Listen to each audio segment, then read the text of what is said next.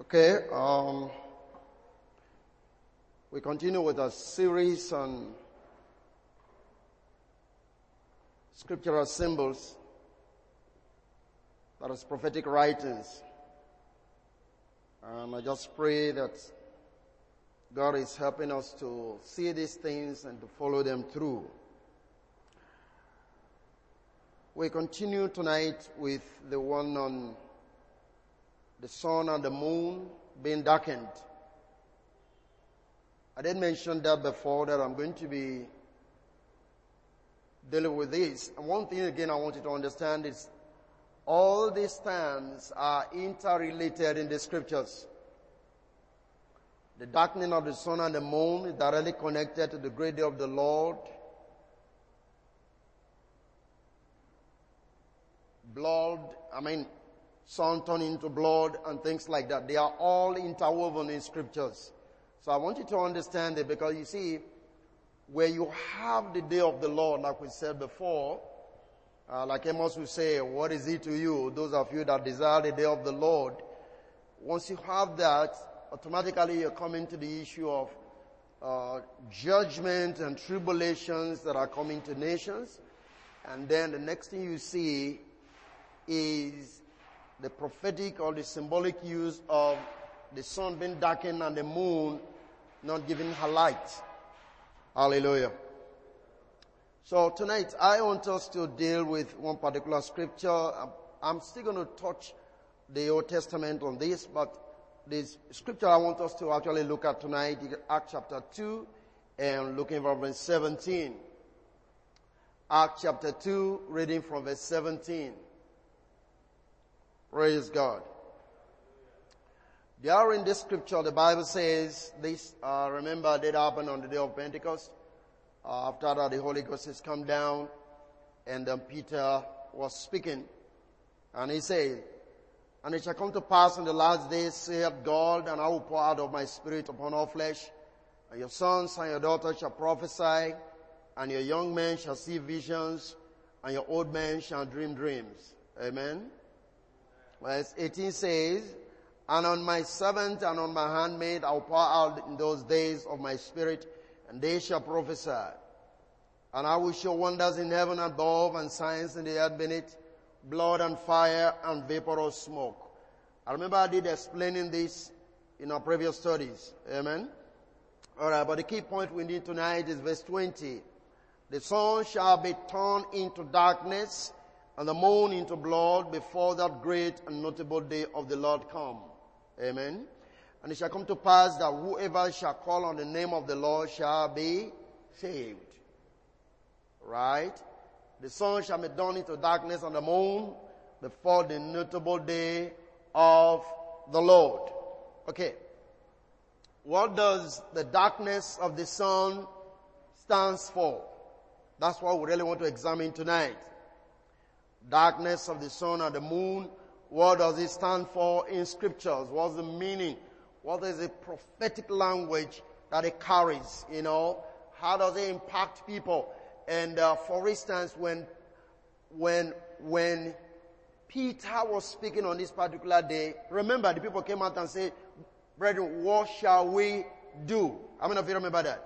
They came to ask a question because they understood Peter was saying when he made reference to the darkening of the sun and the moon before the great and terrible day of the Lord. They understood that Peter was actually making reference to a period of distress and judgment that was going to come upon Israel. So in, in that sense, you understand that when we read scripture and talk about the darkening of the sun and the moon, then we are looking at a situation where God intends to unleash a kind of terrible judgment upon the people that that world is sent to. Amen. Praise the living God.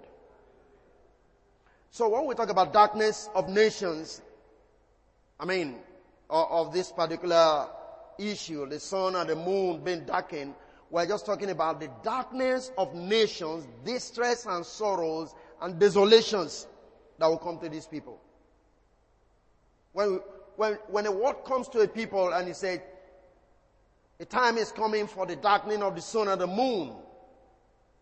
What God is simply saying there is, there's going to be a time of deep distress for such nations, a time of sorrow, a time of desolations that God has kind of allowed or is going to allow to come to such people to which the world is coming unto.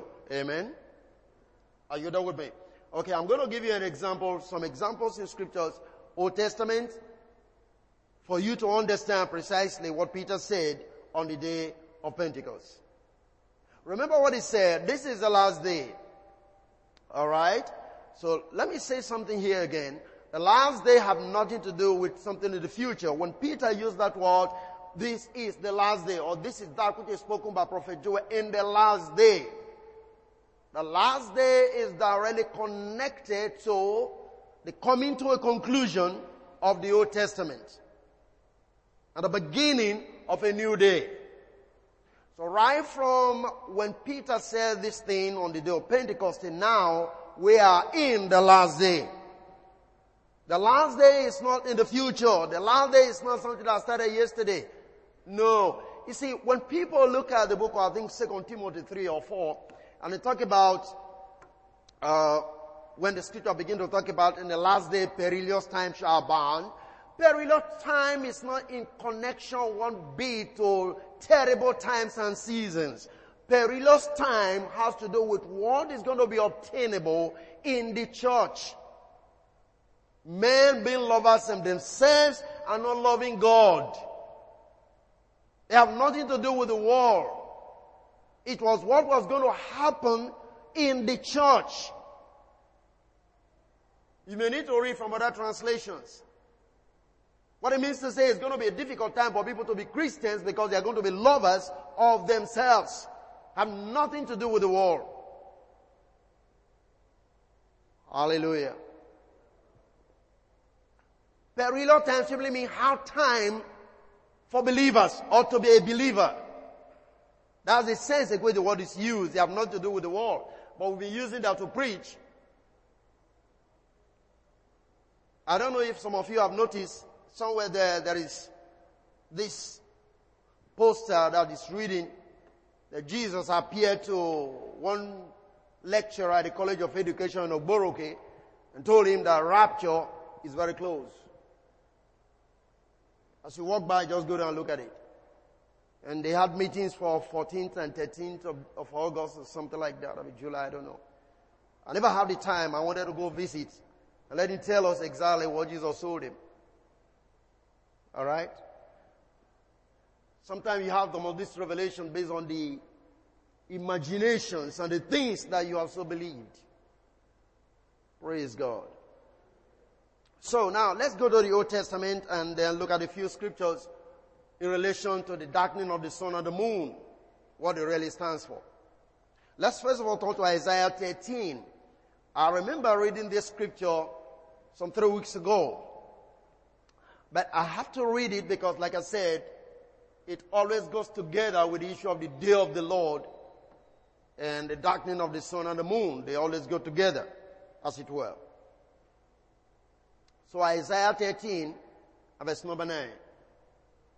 Again, understand that Isaiah 13, if you take time to read from other translations, you're going to find that it was a burden. When you say a burden, it's God speaking about the things He wants to do to specific nations. So if you check out in the book of Isaiah chapter 13, begin to read down, you're going to see the issue of Babylon, the issue of these nations, all nations that were mentioned in that place have a burden from the Lord. In other words, a word from the Lord concerning them, what He wants to do.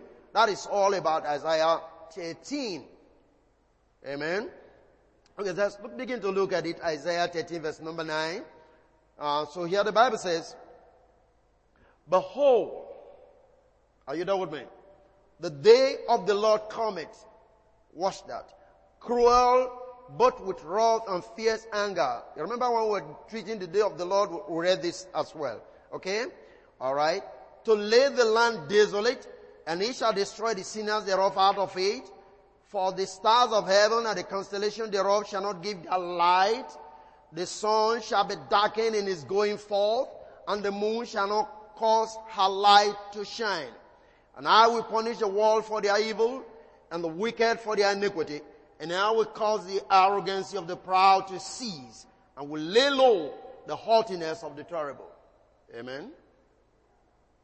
Like I told us before, this prophecy actually is describing the destruction of Babylon. Praise the living God. The destruction of Babylon. One among those kingdoms that God was kind of speaking about in Isaiah chapter 13.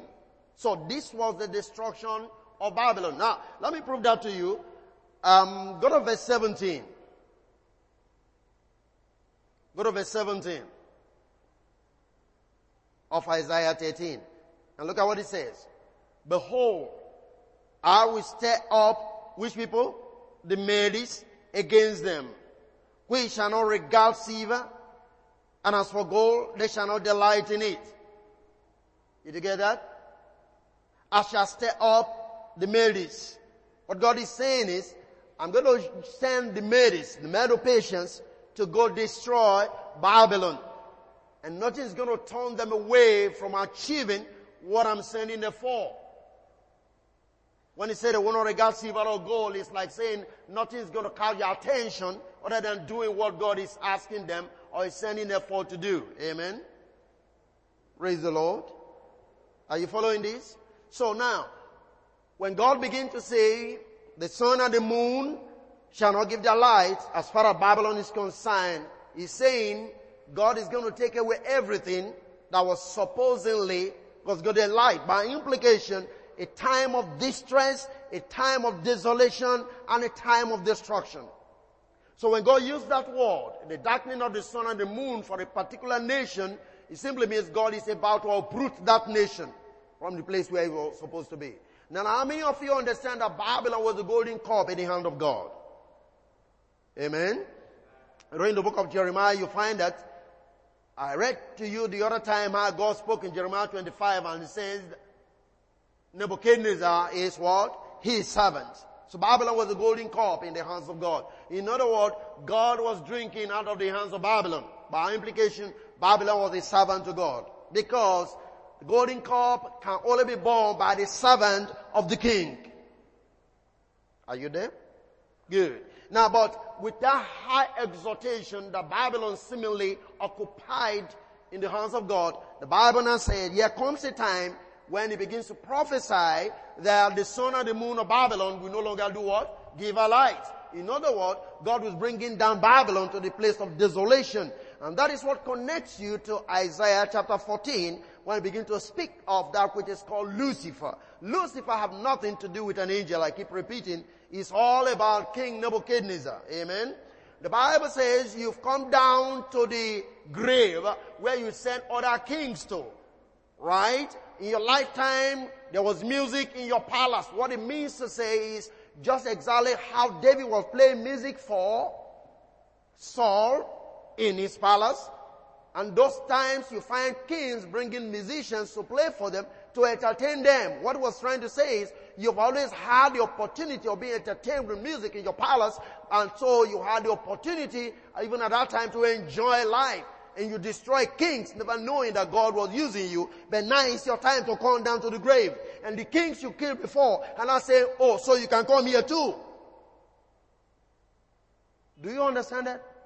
That is what Isaiah 14 is all about. They have nothing to do with one thing that was playing music, and the people begin to tell you that Lucifer was the choir master in heaven. It's not in record. Are you getting what I'm talking about? That's a crazy thinking, crazy way of thinking. People not taking time to read the scriptures and I keep saying this. Isaiah 14 was spiritualized by one of the forefathers of, of, of the Christianity called Origen. He is the one that actually used Isaiah 14 to say he's an angel. Bible never says so. Amen. Right. So here we find that the darkening of the sun and the moon was the bringing down of the realm of Babylon, the kingdom of Babylon, the nation of Babylon. And it's a time of distress, a time of sorrow. You can see how that connects to what Peter was saying on the day of Pentecost. The sun shall not give a light, the moon shall not give a light, before the great and terrible day of the Lord. What it really meant to say is, all of these things, in other words, Israel is going to lose its prominence and its place of power and dominion before the final destruction of Jerusalem in AD 70. And the people who want to understand them based on prophetic words that have gone forth to other nations before, they came and said, brethren, what shall we do? In other words, tell us what to do to escape what we are just talking about. They understood when they talk about the darkening of the sun and the moon. Amen. Praise the living God. And when he was saying here, uh, you know, if you look at this place, said, the Lord said, I will punish the world for his evil. That is not speaking about the universe. It's just talking about those who lived within the realm at which he was prophesying. How many of you remember we dealt with the issue of the world before? So you go back and read. When you talk about the world, you're not talking about the universe. You're not talking about the globe. It has to do directly connected to the people that God is talking to or addressing at a particular time. Praise God. Nothing to do with the universe. So here in Act, I mean um, Isaiah 13, God was actually addressing the nation or the kingdom of Babylon. And those are the people referred to as the world. Other times, like we said before, refer to them as the arts. How many of you remember that? Praise God. All right. So let's move on. Uh, wow. Mm-hmm. So when we talk about one more time, the stars, the moon, the light being darkened and not giving their light, it's a direct reference, like I said before, to times of great tribulations and distress and desolation of nations. And in this case, the nation of what? Babylon. Praise the Lord. Okay. So when trouble begins to come, as it were, that when God stir up the, the Medo-Persians and they begin to come into Babylon, then their sun and their moon was going down. Is that alright? Praise the living God. Okay. So here we can see it's not talking about physical sun and the moon. Geographically speaking, how many of you know that the sun, for instance, when you read at the book of Matthew 24, people talk about the stars shall fall. Mm-hmm. Now, if you go astronomically, you find that some of these stars are even bigger than the earth. How many of you know that? So how can a bigger object fall into a smaller object?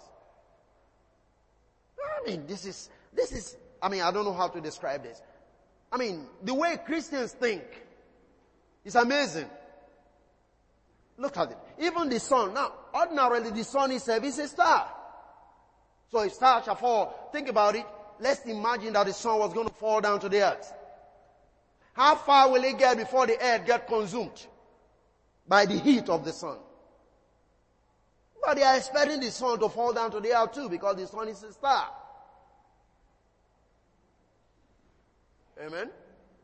When, when it is time for over here in our season of dry season, you know what it means. The kind of heat you begin to receive. Are you there with me? That is even with all the distance that the sun occupies to the earth. Now picture the sun beginning to come down. Before it comes, the earth will melt.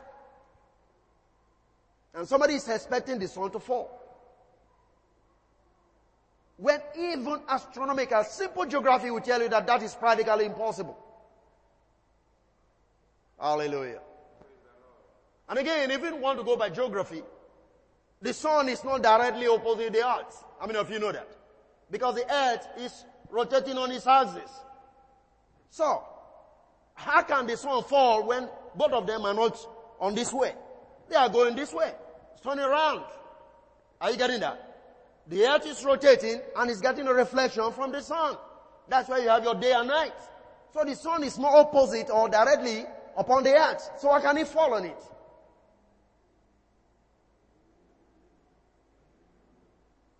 May God help believers. Praise the living God. okay, let's look at another scripture. Let's turn to Isaiah chapter 5 and uh, I think verse 30. Let's look at Isaiah 5 verse 30. The same figurative language about the sun and the moon darkening. Isaiah 5 verse 30. Praise the Lord. The Bible says here, and in that day they shall roar against them like the roaring of the sea, and of one look unto the land, behold darkness and sorrow, and the light is darkened in the heavens thereof. Now, I made us to understand this prophetic word came to pass in 721 BC on Judah by the Assyrians. Praise the living God. This was the invasions of the Assyrians in 721 BC. Amen. Israel suffered darkening of the sun and the moon. That's why I'm saying when Peter made mention of this, those who understood prophetic language at that moment, they came out to say, man, what shall we do? To escape that which you are speaking already. Because like here in Isaiah, we find that that took place, like I said, 721 BC. When the Assyrian invaded Israel and destroyed it. They suffered a great wrath, great calamity, great destruction, heavy distress. Praise the living God. I mean also understand sometimes you can't picture what happened to Israel when these things were going on. Because you see, if you read the Bible, there comes a time in scriptures, even in history, where we're meant to understand that people were eating, literally eating their children. I remember reading one of the book of um, Joseph. Josephus was a Jewish man, but a Jewish historian. We recorded a lot of what happened in the days of the destruction of Jerusalem in AD 70. He had a lot of books, but one of the books I read, The State of Blood, by Josephus. I think I still have a copy of that book in my library. Uh, there comes report that was given that two women agreed because the farmer, remember, listen, this is how it was going. The enemy that wants to destroy this nation comes and they'll compass around. Now, then the cities were walled up. Is that okay? With gates to enter. So when enemies comes that way, the gates are all shut. In other words, you don't go out and you don't come in. And they can remain there for such a long time. That's why when you read the scripture, it talks about the days of famine. Sometimes not just the famine, uh, all that talk about famine and famine of the world in the book of Isaiah, I mean Amos, but literal famine and distress and sorrow. The famine is in the fact that you can go out, you can go to the field, you can go to the farm, you are there, therefore hunger will begin to deal with everybody in the city. Now, in the case of Jerusalem, two women agree and said, man, we can't just die like that. Let's eat our children. Okay? And then the first woman brought the baby, they killed the child, eat up the baby. And then when the food stuff was done, the other woman said, can we, can we have yours now? And the woman said, no, I can't kill my child. So he brought it to trouble and then they started quarreling and fighting. But then they've eaten up the other woman's child. Because the famine was terrible. People were eating themselves, killing themselves. You know, if you read the destruction of Jerusalem when the siege really came, man, it's not story you like to read. It was horrible. So this is it. So when the people saw, or uh, Peter prophesied on that particular day, in quote, of the darkening of the sun and the moon before the great and terrible of the Lord, they knew that trouble is coming. Those who had ear to hear, they did what? They heard. And they simply said, what shall we do? And Peter rightly made it clear that those who believe shall be what? Saved. Saved from what? It's not talking to you in that sense. Is that okay? He was speaking to the people. He was telling them, if you can believe what I'm talking about, you shall be saved.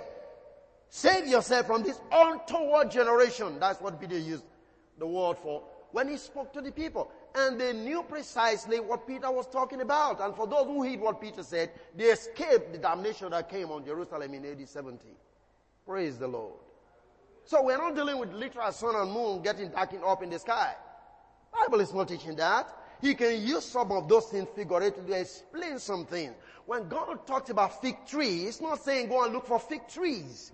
He's referring to Israel. Israel was a fig tree. Remember he caused a fig tree in the book of Matthew? How many of you remember that? And the left came back the day, and the Bible made us to understand. The people say, hey, come on. The fig tree he caused yesterday is withered from the roots. And Jesus made a statement, no man will eat of thee anymore. It has leaves, but no fruit. You know what that means? Full of religion, but no results. The same thing you find in the book of Genesis. The Bible says when Adam and Eve sinned, what did they do? They sow fig leaves. Religion. To cover themselves. So when Jesus called the fig tree, he knew what he was saying. No man will eat of the anymore. In other words, the religion of Judaism will die from this moment. Praise God. Are you following this? Let me give you another example. Turn with me to the book of Ezekiel chapter 30. Uh, okay, I don't think we're going to read all of this, but Ezekiel 30 verse 18, write it down, then 32 verse 7 and 8. Uh, don't know if I can read that. But this actually has to do with Nebuchadnezzar. I mean, uh, Pharaoh, King of Pharaoh, been destroyed. You can just read that. 7 and 8, that place speaks about, I think I have in this also, the day shall be darkened, and when I shall break there the yokes of Egypt, and the pomp of her strength shall cease in her. As for her, a cloud shall cover her, and her daughter shall go into captivity. Amen. That is what you're going to find in that passage there. So, right there, God was talking about Egypt, the destruction of Egypt. Again.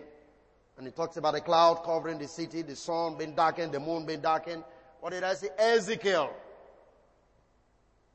Ezekiel, is that alright? Ezekiel 30, 18, then 32, 7 and 8. Just write it down. And then you take it up later. Praise the Lord. So here is a prophecy concerning Egypt. The nation will have been destroyed by God using the Babylonians. I said that again in the last studies we had, especially if you check Ezekiel 30 verse number 10, you find that God used the Babylonians to do this job. And that was done in 572 BC. When Egypt was destroyed by the Babylonians. That was the darkening of the sun and the moon over Babylon. I mean over Egypt. Pharaoh and his people. Praise the living God. Come on, are you there with me? Alright. So, the destruction of Egypt caused the darkness of distress and desolations as the Babylonians came to conquer this particular nation. Again, I want to say this. When nations are conquered, it is seen to mean the sun and the moon have been darkened. Is that okay? Praise the living God. Okay, let's turn one more time to um, this another Israel picture here in the book of Amos. Amos, I think, uh, what passage is this that I'm looking for? Is it Amos 5 9? Um, I gave this to you the other time, but I missed the passage right now. Amos 5, I'm sure. It's nine. if I'm right, my scripture here. But I'm going to get the verse. And he says, And it shall come to pass in that day, say the Lord God, that I will cause the sun to go down at noon, and I will, I will darken the earth in the clear day. Amos here, like I said before, prophesied for Israel, and this concerns the destruction and the captivity of Israel in 721 BC by the Assyrians as well. Okay. Um, let's just move on very quickly and get to Zephaniah. I think this one will be okay for us so that you can see what I mean precisely as well. Let's go to Zephaniah chapter 1 and read uh, 14 and 15 only. Let's just see that. It's a little more pronounced here. A little more pronounced here in Zephaniah. So Zephaniah chapter 1. Let's look at 14 to 15. Praise the Lord. The Bible said the great day of the Lord is near. It is near. Now hasten greatly. Even the voice of the day of the Lord. Hallelujah. Are you there with me in the book of Zephaniah? Okay. Let me still pick this up very quickly. Okay. Praise the Lord. Okay, let me just quickly, alright. So he said, the great day of the Lord is near, it is near and hastening greatly. Even the voice of the day of the Lord, the mighty man shall cry there bitterly. Verse 15. That day is a day of wrath, a day of trouble and distress, a day of wasteness and desolation, a day of what? Darkness and gloomness, a day of clouds and thick darkness. So now watch this. When there is clear darkness, it means the sun and the moon have become what? Darkened. When he used the word great darkness, it simply means the sun and the moon is no longer giving forth what? Her light. Praise the Lord. So here we'll find that it is a very clear word when the Bible talks about darkness over a nation. And like I said before, even in this particular passage, we're dealing with the house of Israel. Praise the living God. A great darkness. When the Bible uses the word darkness of the cloud, it means the sun is darkened, the moon is darkened, because when those two things goes off, darkness comes in. How many of you understand what I'm saying? Good. In the night was the darkness, I mean the moon is not there, there is darkness. In the day when the sun is not there, there is what? Darkness. So when say the darkness of the sun or the moon, it becomes a great darkness of cloud. No more cloud over the nation. Of course, to me, when darkness comes, it simply means the power has been removed. Praise the living God. So the next thing to expect is not about what? Destruction. Hallelujah. Now turn with me to the book of Matthew chapter 24. Let's just take these uh, scriptures now and see what it looks like. Matthew 24. Hallelujah. Look at verse 29. For those of us who are not familiar with this kind of stories, let me reiterate the fact that Matthew 24 is not a scripture to be fulfilled tomorrow. We've not yet uh, published the study we've done on Matthew 24, verse by verse. When he talks about earthquakes, sorrows, pains, whatever, the book of Matthew, actually verse number 8, and it said there will be great sorrow. If you check other translation, it's like the kind of sorrow that a woman experiences when she's about to give birth. But you see, after that, the scripture says, but that is not the end. Amen? Are you getting what I'm saying now? So what God was saying essentially, now if you go back again to the book of Luke, Jesus speaking and he was saying, when you see the distress of nations and the calamities that are going to come upon the nation, Say, look up for your salvation draweth nigh. How many of you understand that? So the sorrow that Matthew 24 was talking about was the birth of a new order. The pains of the old order is giving birth to the new order.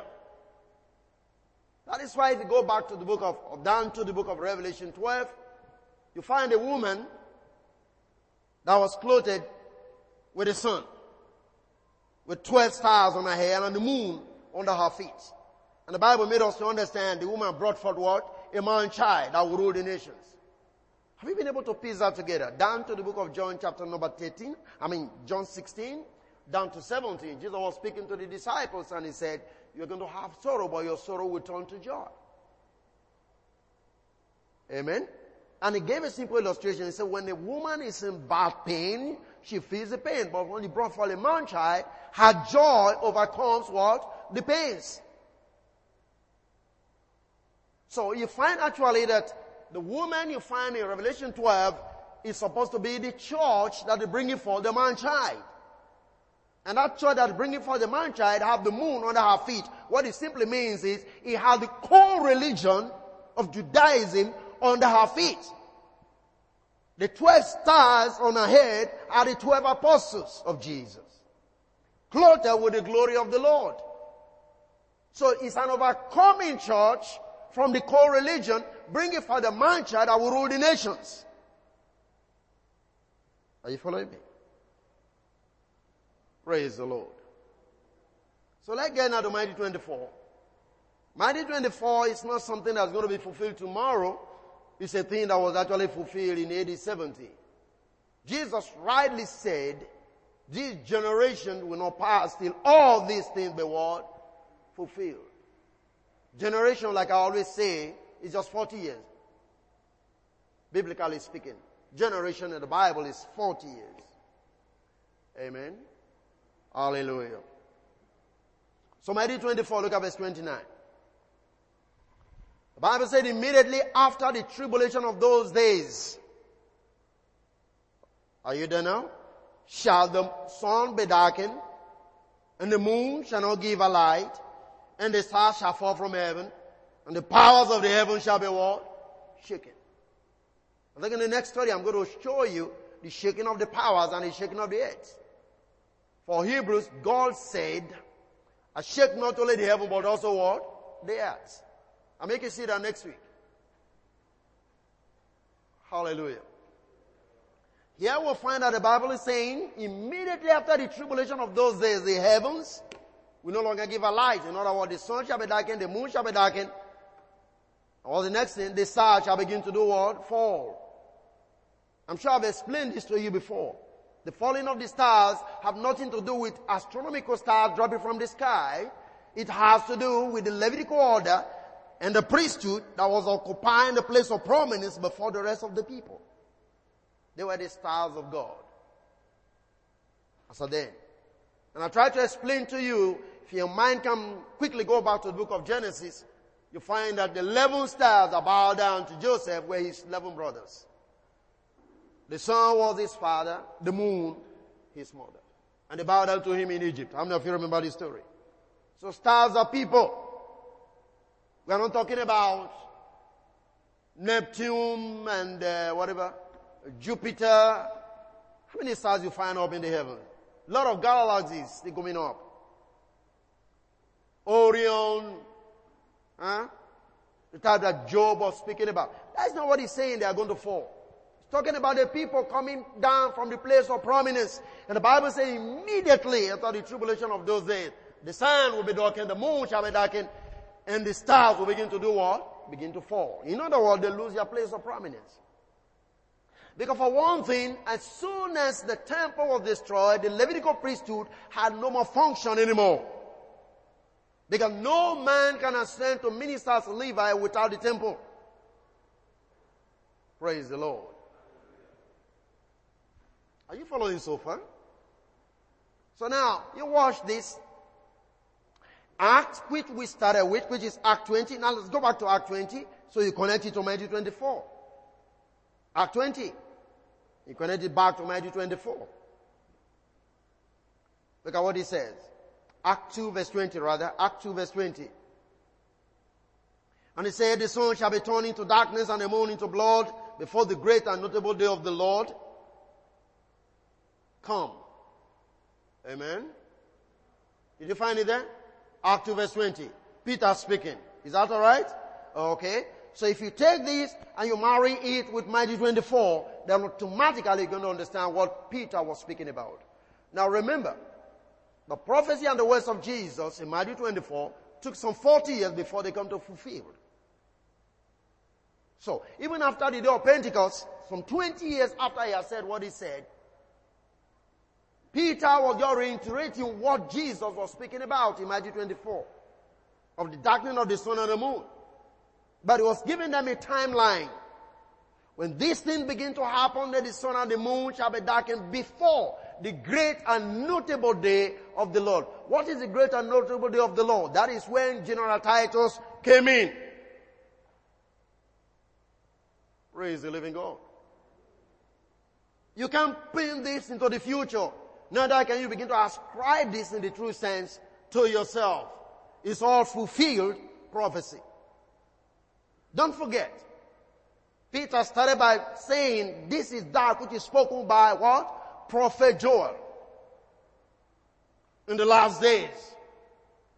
So the connection has to do with the fact that it has already begun.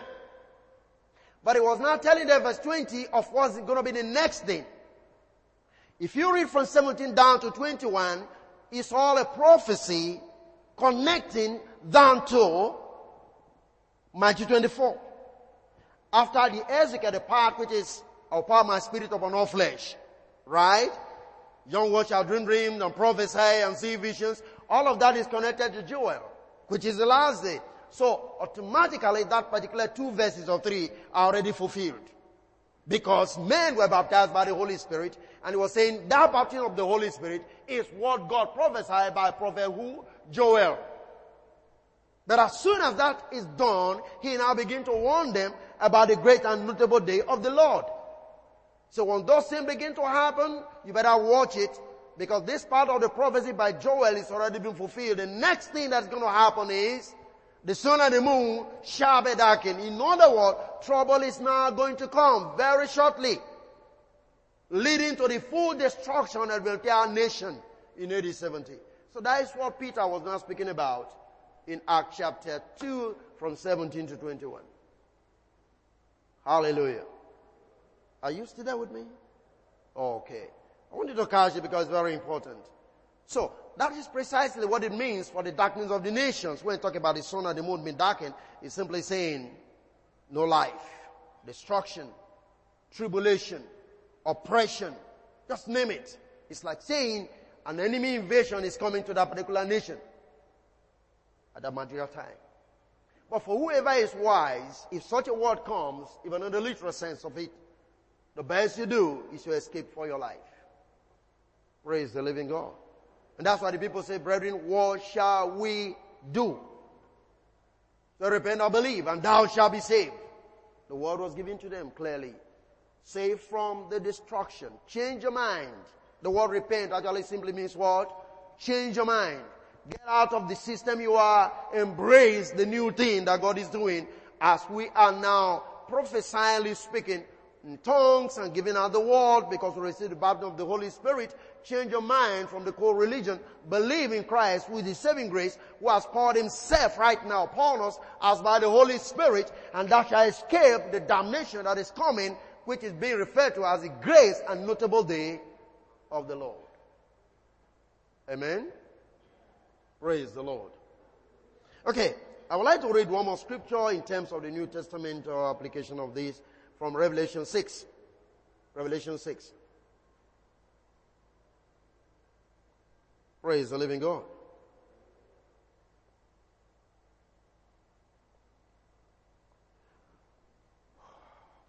Revelation 6, let me look at verse number 12. 6 verse number 12. The Bible says, And I beheld when he had opened the sixth seal, lo, there was a great earthquake, and the sun became black as a sackcloth of hair, and the moon became as blood. And the stars of heaven fell onto the earth, even as fig trees casted forth, casted her untimely figs, when she shaken of a mighty wind. You know what sackcloth of hair stands for? Okay. You see, it's like, you know, the goats. They were rearing goats. Amen. You know, most Palestinians are actually shepherd. So now the goat skin were used for bags.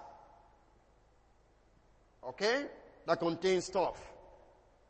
So when he talks about as black as sackcloth of hair, he's saying, if you have a bag made of goat hair. Picture how inside will look like, maybe if you zip them out together. No light can do what? Penetrate. Are you getting that? He's trying to describe the level of darkness, the level of the thickness of darkness that the people are going to experience and watch this. In the true sense of it, this also spoke precisely of Jerusalem. You know, if you take time to read the Bible, I think Revelation 11 or thereabout, you're going to find why the Bible talks about the two olive trees. And sometimes people refer to them as Moses and Elijah. Is that okay? And then it, the prophet that prophesied and then talks about uh, where the Lord was crucified, saying Sodom. You remember that? Talks about Sodom where the Lord God was crucified. But we know the Lord God was not crucified in Sodom. Where was the Lord God crucified? in Jerusalem. So when he make reference to the Lord being crucified in Sodom, he's trying to say the sinful nature of Jerusalem is the one that crucified Jesus. So to a large degree, part of this prophecy was referring to Jerusalem.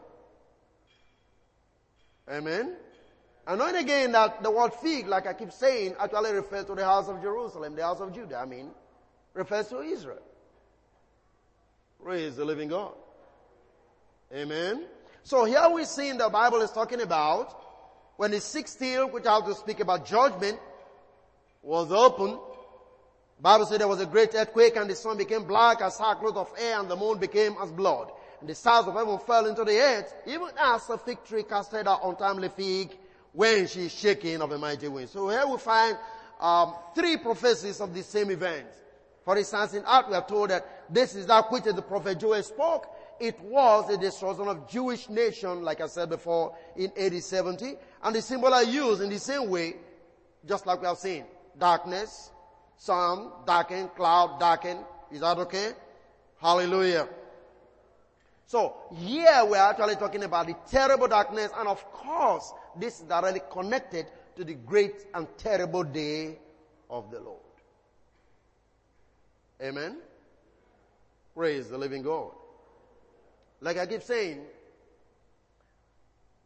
when you talk about earthquakes, most often in the Bible, it's not talking about literal earthquakes that I can mention some whatever degrees and all that.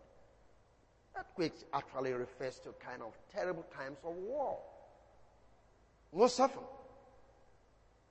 Amen? There are war moments in particular nations. Anytime the world is used, there are kind of invasions to nations in times of war. So here we find that the earth are actually the Jewish people, the earthquaking of these people is referred to here as the war that was going to come unto them. Hallelujah. Amen. That the resurrection turned into sorrow, like we said before, in the day of the Lord, and become a black, and the moon and the sun turned into blood red by their own blood, who was shed on the violence, destruction, and the removal of their ancestral line. They were taken out of the land. I spoke to you last week or so. I made it to understand when Hitler was doing what he was doing, I, I, I may not know precisely, but the truth is, when Jesus was to be crucified, remember I reminded you of that. Even in Matthew 23, Jesus said the same thing. So you are like your fathers. Your fathers killed the prophet, you build the tombs. In other words, you decorate the tombs of where the prophet were buried. So you are doing exactly the same thing your fathers are doing. Therefore, the blood of Abel, down to that of Zachariah was crucified on the altar, shall be upon your head. Remember that? Good. But not just that. When they were to crucify Jesus, Pilate said, God by divine inspiration as well, ministered to the wife of Pilate, and then went to Pilate and began to tell Pilate, this man is innocent. I'm never remember that. Can you remember the message on the innocent blood? Amen. This man is innocent. And then Pilate said, well, Israel, you've got to watch me. He washed his hand and he said, my hands are clean. You take him and crucify him for yourself. How many of you remember that? Okay. And he said, don't worry. Let this blood be on us and our children. Don't worry. Wash your hand. We want to receive the blood. And the blood really came in form of judgment. Not only in AD 70, but we find that even Hitler had to do terrible things in dealing with the Jewish people. You understand that? Six million Jewish people were killed by Hitler. The other day we were watching the thing on screen. I mean, it's horrible. When he put them in the concentration camp, see them drying out, no food, nothing. Let this blood be on us and our children. It was a prayer and the prayer was answered. Hallelujah. And these are the prophetic words that we find in scriptures that have to do with the darkening of the sun and the moon over Jerusalem and its people. Even so, one thing is very obvious. The word of God, like I keep saying, is yesterday, today, and forever. That is what I believe. especially when it comes to the issue of the book of Revelation. I believe it's a word that you can apply. In applying it is different from contextual explanation. Are you there with me? Good. Therefore, even in the application, it has to be with wisdom because otherwise, you're going to take the things that are already historical and make them spiritual. And that's a terrible place to be in terms of scriptural interpretation. You cannot spiritualize, in the true sense, the book of Matthew 24 because a fulfilled book is a historical book. The only way you can probably apply it is the world or the things that happened to them have written, for example, unto us. 1 Corinthians 10. In other words, if we are sensitive to what happened to them, we can advance certain things happening to us. But not to say that when Jesus was speaking, he was speaking to you. No, he was speaking to a people. Amen. And that is why you discover in Matthew 16 and the last two verses the Bible says, some of you standing here shall not taste of death until you see the Son of Man come in his glory. He was speaking to people who were literally listening to him. It was not figurative. He wasn't talking to you and I. Amen. Are you following what I'm talking about? So when you read the Bible, you have to read it contextually and then you find in terms of application how you can use it, how it can be applied to you. But basically, most of these things we see, which are historical evidence of what took place, are not actually for you. Rather, what really pertains to you the more has to do with the letters. I've always emphasized that. Amen. The letters were written after Jesus had risen. The Gospels were written when Jesus, as it were, was still alive, though after his death. But they were the account of his historical life. But the letters are the books written to the churches that have really come into being, rather, the church that have really come into being after his resurrection by the outpouring of the Holy Spirit. So God was addressing his church. Now you can hardly see much of those languages you find in the gospel in the epistles. Are you getting what I'm talking about? Because for the epistles, the reason Lord was speaking to his church or the gospel, the crucified Lord before crucifixion was speaking to a people. So in a true sense of it, God was speaking to a people in one world, now he's speaking to a people in another world. So you can't take what he spoke to those people and begin to apply it to yourself. It doesn't make sense. So if you truly want to find out what God has to say to you, then you read the letters. Amen. Because the point is, if I want to communicate to you, for instance, if I have to serve, I'm serving as your spiritual father in that sense, and uh, I'm out of this place, and I want you to know some things about me or about my mind for you, I put it down in writing, and I can send it to you by either email or post office. Is that okay? Now, it would do you more good to read what is in that letter than to think about the life I live before I travel out. Does that make sense? Because what I'm speaking in those letters has to do with what's right now in my mind and the kind of life that I want you to live in my absence. Now the life you're going to live in my absence will give me more joy as compared to how you were living with me when I was with you. Are you, are you getting what I'm talking about? So Jesus sent the letters to his church and he's saying, if you look through the letters, you will do this to please me. Not reading my history. My history will not help you as compared to what I have in mind now. So how do you find the mind of God today? You read the letters. How many of you even take time to read the Bible? Praise the Lord.